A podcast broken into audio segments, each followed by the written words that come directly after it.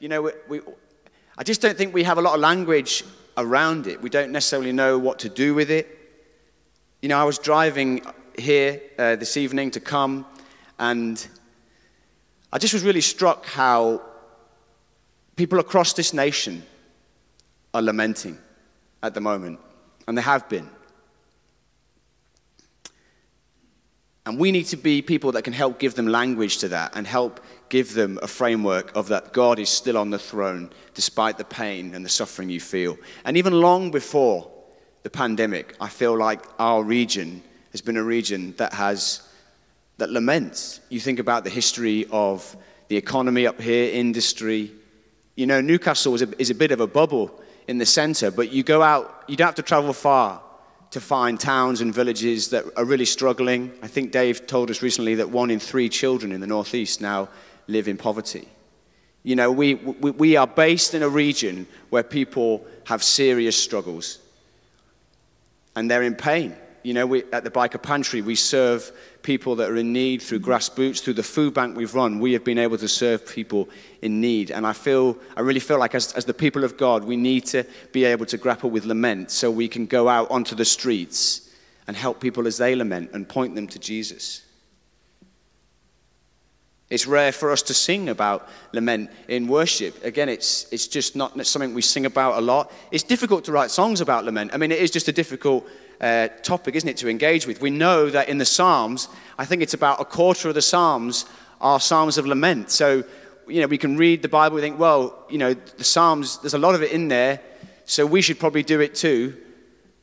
But then we don't really know what, how to do it. And so we don't necessarily follow that through. You know, our lives have been really complicated in the last 18 months, and I really feel like we need to give ourselves space to process a lot of the stuff we've been through. We know that Jesus has the victory, and this is the tension we live in. This is what we talked about in our Kingdom of God series a few months ago. We know Jesus has the victory. We know that he inaugurated uh, the age to come when he died and rose again. So we know that. And so when we sing about the victory of Jesus, we are declaring truth. But we also know that people die from cancer. We know that there is poverty, there is pain, and we live in that in between. And so tonight I want to basically try and explain to us how lament can help us navigate the wilderness of our grief. Lament can help us navigate the wilderness of our grief. Because when we face pain and suffering, it will shape our hearts, whether we want it to or not. It will shape our hearts and it will form us. And I guess the choice that we have is how we let it to shape and form us. I'm sure many of us can think of friends or family members or colleagues who have faced difficult circumstances and have ended up becoming angry and bitter because of them. I'm sure we can all think of people like that. Maybe you know yourself that that is how you have responded at points in your life when bad things have happened to you. You know, what you faced was unjust, maybe, or illegitimate, and you became angry about it. My wife and I, uh, Hannah, we're so blessed to have two wonderful daughters, Layla and Eliana, who are five and one. Um, this morning, just before I preached, I got a text saying Layla shut her finger in a car door. So that was the equivalent of all the technical stuff going wrong tonight. So I don't know. Sometimes I think if everything goes wrong before, you think maybe there's some, some important stuff about to happen tonight. She's all right. So, you know, don't worry. She's okay. Uh, but yeah, so we have two wonderful daughters. But tragically, when we were trying for number two before our second was born, Hannah suffered a miscarriage. And, you know, we don't talk about that a lot. It's something that is is private. I also feel like it's something we should probably talk about a bit more because it affects an awful lot of people, you know, and it, and it was traumatic for us, and the pain was, was real. And coming out of that, I had, well, we and I had questions. I remember sitting there just thinking, why? I remember thinking about, you know, what would that child have, have been like? What would they have done? And I remember sitting down on my bed about four or five days later, and I wrote a song. I wrote a song of lament. A song that gave uh, a voice to the feelings that I felt. And I've never done anything with it. It's still just sat in my pad. I don't think it's for anyone else apart from me. But in that act of lamenting, through music, I feel like a level of healing came to my heart because it helped me express how I was feeling. And so crying is entirely natural. You don't have to teach anyone to cry. Babies come out the womb, and all being well, you want to hear them crying pretty quickly. And that shows that they're okay. You don't need to teach anyone to cry, but I feel like we need to learn how to lament. We can all, we know how to get upset, but do we know how to lament? Do we know how to travel that road of pain whilst also rooting ourselves in the goodness of God? There's a wonderful book on lament called Dark Clouds, Deep Mercy by Mark Vroegop. And he says this Lament is the honest cry of a hurting heart wrestling with the paradox of pain and the promise of God's goodness. He also says this Christians affirm that the world is broken, God is powerful, and he will be faithful. Therefore, lament stands in the gap between pain and promise. To cry is human, but to lament is Christian. To cry is human, but to lament is Christian. And if there's anything, if, there's, if you don't remember anything else that I say tonight, just remember that little line. If one of those lines that I think, well, I wish I'd thought about that, but Mark thought about it first. So just let that stick with you. As I said, in the mornings, we're making our way through a series on worship, and in the build up to that, I uh, was able to sit down on Zoom with Brian Doerksen, who's a really well known vineyard songwriter, just a legend. He's written amazing songs. He's a deep well of uh, just knowledge and wisdom. And I've got a little clip to play for us because during that interview, he actually talked about lament uh, and, his, and I guess the place he thinks it should play in our corporate worship. So we're going to play the video and just have a quick, quick watch of that.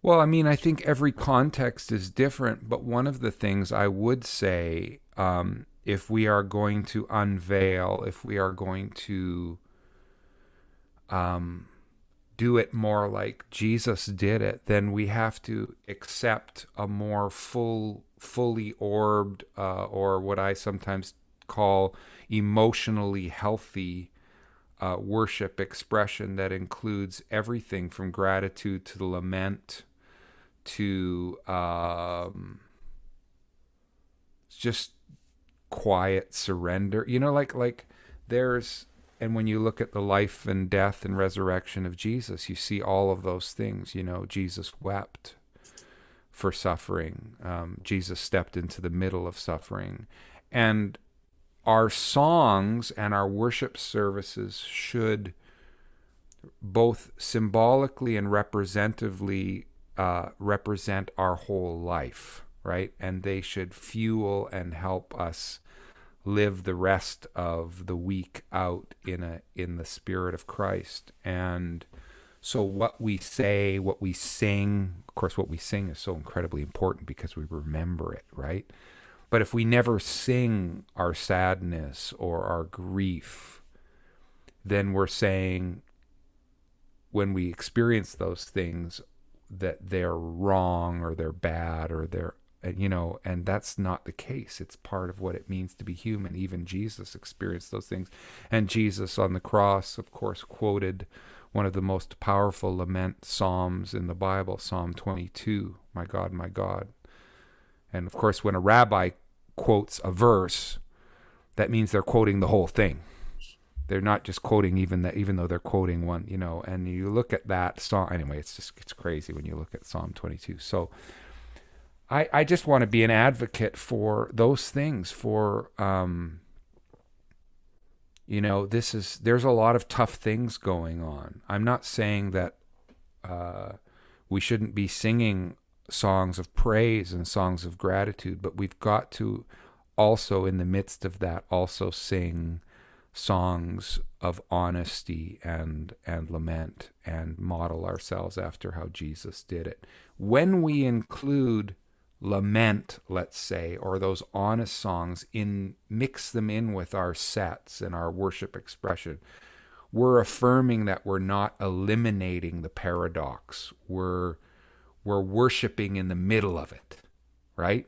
Like and that's the thing. Like, we're in the middle of this thing. We're all in this thing together, right? So it's what we do in the middle of it that matters. And I think we have to find ways in the middle of what we're going through to say we're not in this alone. We identify with suffering just like Jesus did. Um, but we also identify with hope also because of who Jesus is, right? It's that paradox. And I think sometimes, especially I would call more evangelical, charismatic kind of expressions of Christianity, has tried to eliminate the paradox, has tried to say it's just, it's just, it's just that, you know, it's like the local Christian radio station just across the line in the U.S. has a byline, you know, praise 1065, positive and un- uplifting and encouraging, right? It's like, it's like, well, could it, could you add an honest song into that mix? Could you add a lament? No way. You know, like right. And I go, well, that's not real, right? Like I don't know. I just think in the gospel you see you have hope, absolutely, but you have realness too, right? And and somehow I think we're given we're being given an opportunity.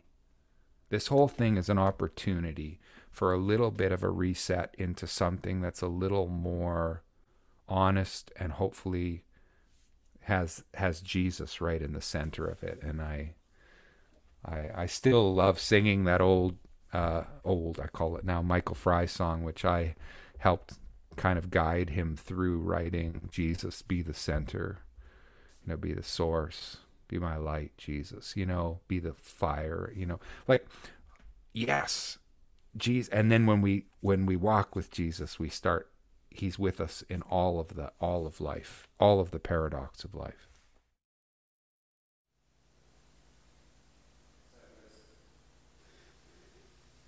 I feel like we need to give him a round of applause, even though he's not here. We're going to be putting the whole thing on our podcast, so keep your keep your eyes out for that. If you're wondering, I actually ended up asking him. I said, Brian, you've got to tell me what are all those jars behind you? Because it looks it looks like you're running a bar at home.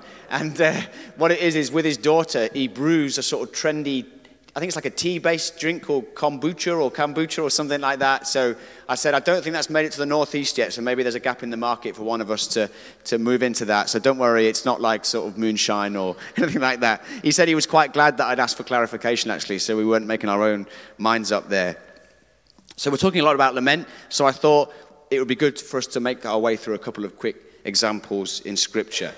Uh, and I, really, I want to explain to us tonight that there is a bit of a biblical pattern to lament that we can adopt in our own lives when we feel called into that moment ourselves. And the pattern is this turn, complain, ask, and trust.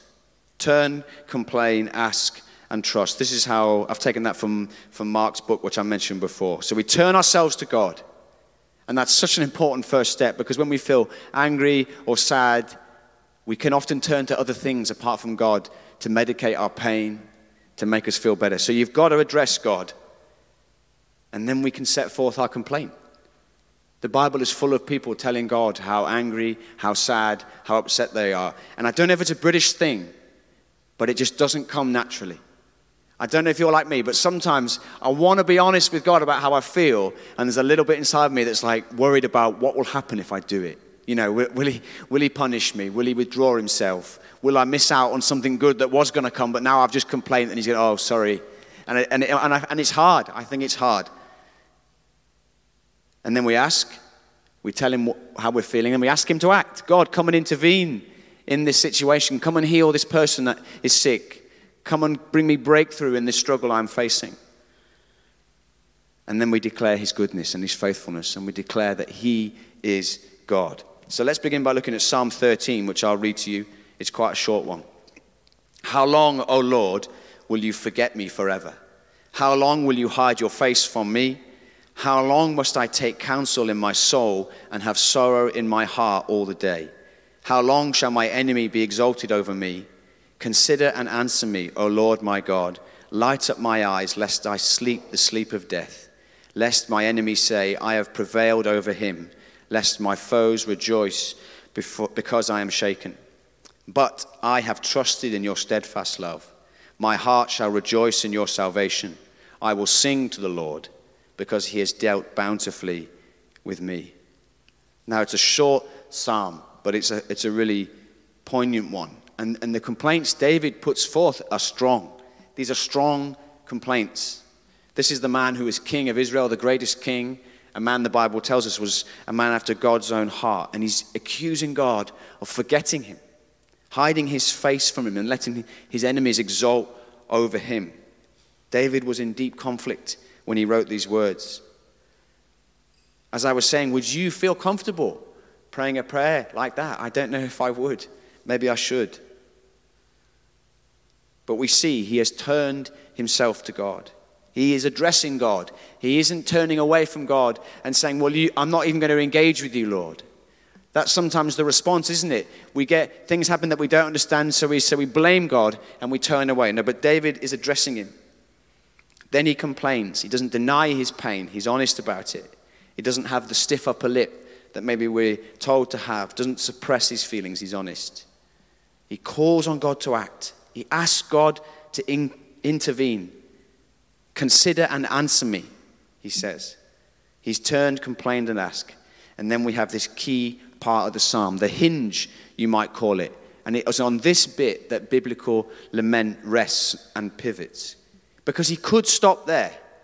You could turn, you could complain, and you could ask, and you could stop at that point.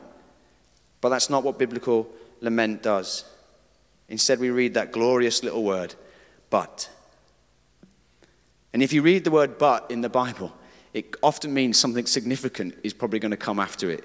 However, is another one. Yet, that could be another one. And often we find these words in laments in the Bible, particularly in the Psalms.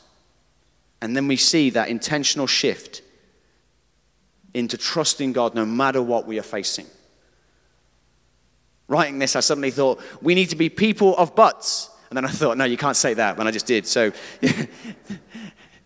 But it, the point remains that it is such an, an important thing for us. We need to be people that pour our heart out to God and we're honest, and then we say, But we trust you, Lord. We trust you. But I have trusted in your steadfast love. My heart shall rejoice in your salvation. I will sing to the Lord because he has dealt bountifully with me. David's pain became a platform for praise. David's pain became a platform for praise. His lament was a prayer in pain that led to trust. Mark Vroegop says this lament pivots on God's promises. Lament pivots on God's promises. Maybe tonight some of you feel like you have stopped short, that you haven't been able to, to reach the but, the however, the yet. And tonight is an invitation for you to once again root yourselves in God's goodness. The second passage, and just the last one I want to look at, is from Lamentations. You couldn't preach about lament and not talk about Lamentations because it's all about it. You know, you, you couldn't miss it out. So we're going to look at Lamentations quickly. The background of this book is really important. So, as the prophet Jeremiah wrote it, and he's reflecting on the destruction of Jerusalem. And he, he wanted to write down so future generations would not miss the lessons that the people of God learned so difficultly in that dark moment. So we'd had David and Solomon on the throne, the golden years, but eventually the nation was divided into two kingdoms the northern kingdom, Israel, southern kingdom, Judah. And the northern kingdom was led by wicked ruler after wicked ruler. And after ignoring repeated warnings from the prophets, Israel was conquered by Assyria. And this should have been a warning to the southern tribe, but it wasn't, and Judah eventually followed the same path of rebellion. Babylon would eventually siege Jerusalem, and eventually the city wall was breached, and Babylon sacked Jerusalem and burnt it down and took many of the people into exile. And, and this is what this book is focused on. It is a really, really sad read when you know the context of what Jeremiah is looking over. But amidst the pain of the book, in chapter 3, we come to the but. We come to the yet, the however. And in fact, some of my favorite few verses in the whole of the Bible are in Lamentations 3. And you think I'm, I'm weird, but I, on, I, honestly sometimes struggle to read these out loud without, without sort of uh, tearing up a little bit. You can judge me if you want. It probably doesn't come as a surprise to those of you that know me. Um, but Lamentations 3 21 24 says this but this I call to mind, and therefore I have hope. The steadfast love of the Lord never ceases, his mercies never come to an end. They are new every morning. Great is your faithfulness. The Lord is my portion, says my soul. Therefore, I will hope in him. I won't read it again because I made it through that one. and those words that Jeremiah wrote, this isn't a Hollywood movie. So it wasn't like there'd been some amazing turnaround in the last half an hour and suddenly they're all back and they're happy and he's writing that. He wrote these words looking over the destroyed landscape of Jerusalem. It would be like writing those words looking over the destruction of a tsunami. It would be like writing those words overlooking the result of a terrorist bomb. You think of the worst possible situation, and this was it for the people of God. And still, Jeremiah wrote those words. And this is where lament can transform our hearts, because not only does it give voice to our pain, but it anchors our heart in God's truth. I love that phrase, but this I call to mind. The Hebrew word for mind there is talking about the inner person, the heart, the soul. So here, Jeremiah is speaking to his inmost being. He's speaking to the very essence of his humanity. It's not an intellectual thing. It's not, oh, yes, I remember this fact or this bit of trivia. He's saying, no, Jeremiah, you will call this to mind and you will take it into your heart. The steadfast love of the Lord never ceases, his mercies never come to an end. They are new every morning. Great is your faithfulness. And the Hebrew word for mercies here, it means compassion, and it relates to the womb, like a mother who cherishes her unborn child in her womb. Tender love and mercy. That is the reality of God's affection for you. Like a mother with her unborn child.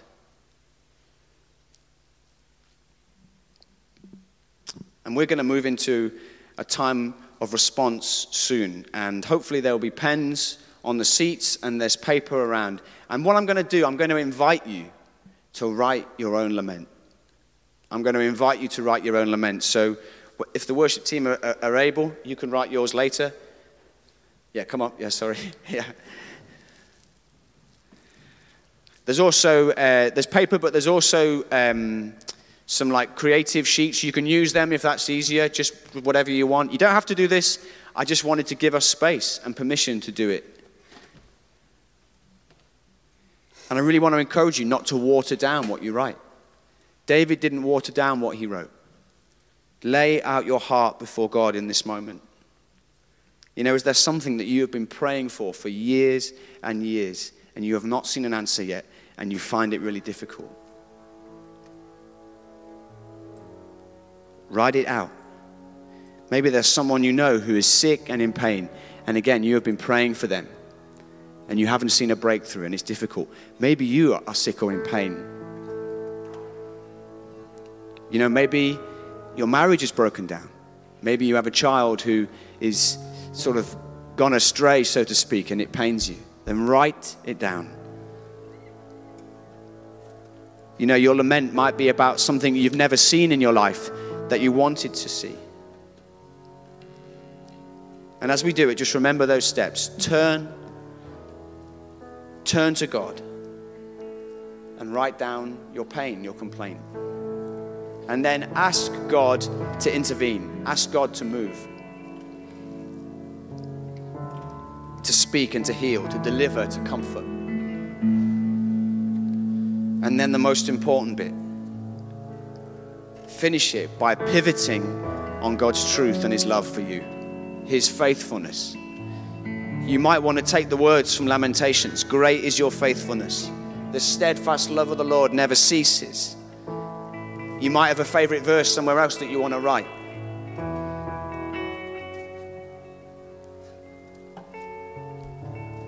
So let's just rest in this moment and we invite the Holy Spirit to come.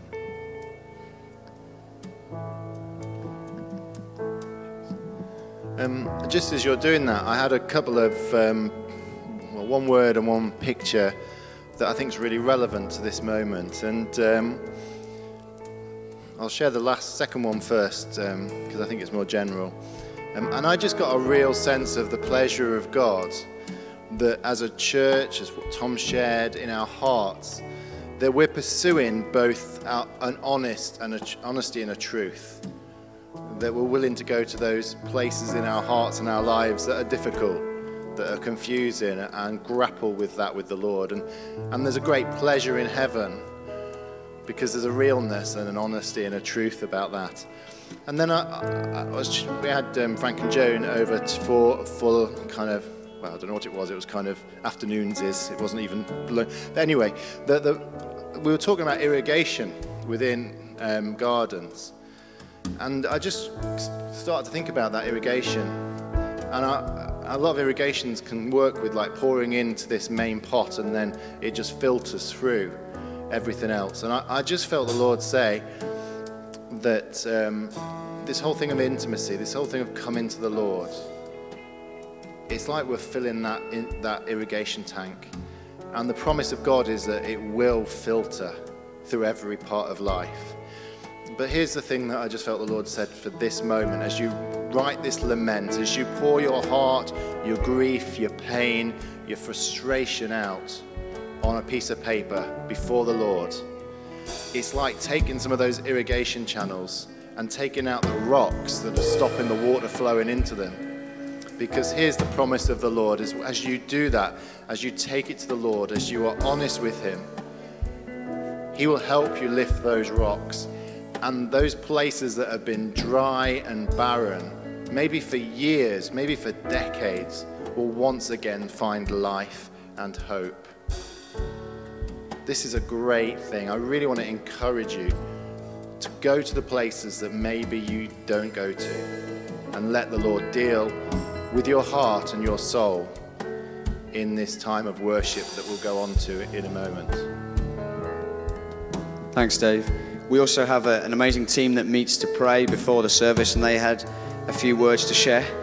I hadn't read it up to now, and the first one was Psalm 13, which is quite amazing, really. And um, they felt there's someone here who feels, as David expresses, they feel forgotten or hidden from God and the encouragement is to rely on who He is and not how you feel. Lean on His promises and who He, he is. Another picture was someone has had a slow uh, trickling flow from their hot tap in the bathroom for ages. And then suddenly this week, with no intervention, it worked and became rapid again. And there was a sense that this could be related to an outpouring of God's Spirit. And what has been maybe felt like a trickle will become a fast, fast flow someone uh, felt that God is calling us through the veil into a more holy atmosphere, a new level of intimacy which we've not experienced before. Judges 6, someone had uh, these verses. But Lord, Gideon asked, How can I save Israel? My clan is the weakest, and I am the least in my family. The Lord answered, I will be with you, and you will strike down all the Midianites together and they felt like that you are hearing something God is asking you to do, and you are saying, God, who am I to do this? And they felt like God wants to remind you that you are a child of the King and you are anointed with His Holy Spirit and you are called to do what He is laying on your heart. And lastly, they felt there are people who have been trapped in a spirit of hurt and pain. And tonight, the Lord wants to release joy again into your heart. So if you're still writing, then, then just carry on. But if not, I just want to invite you to stand as we move into a time of worship.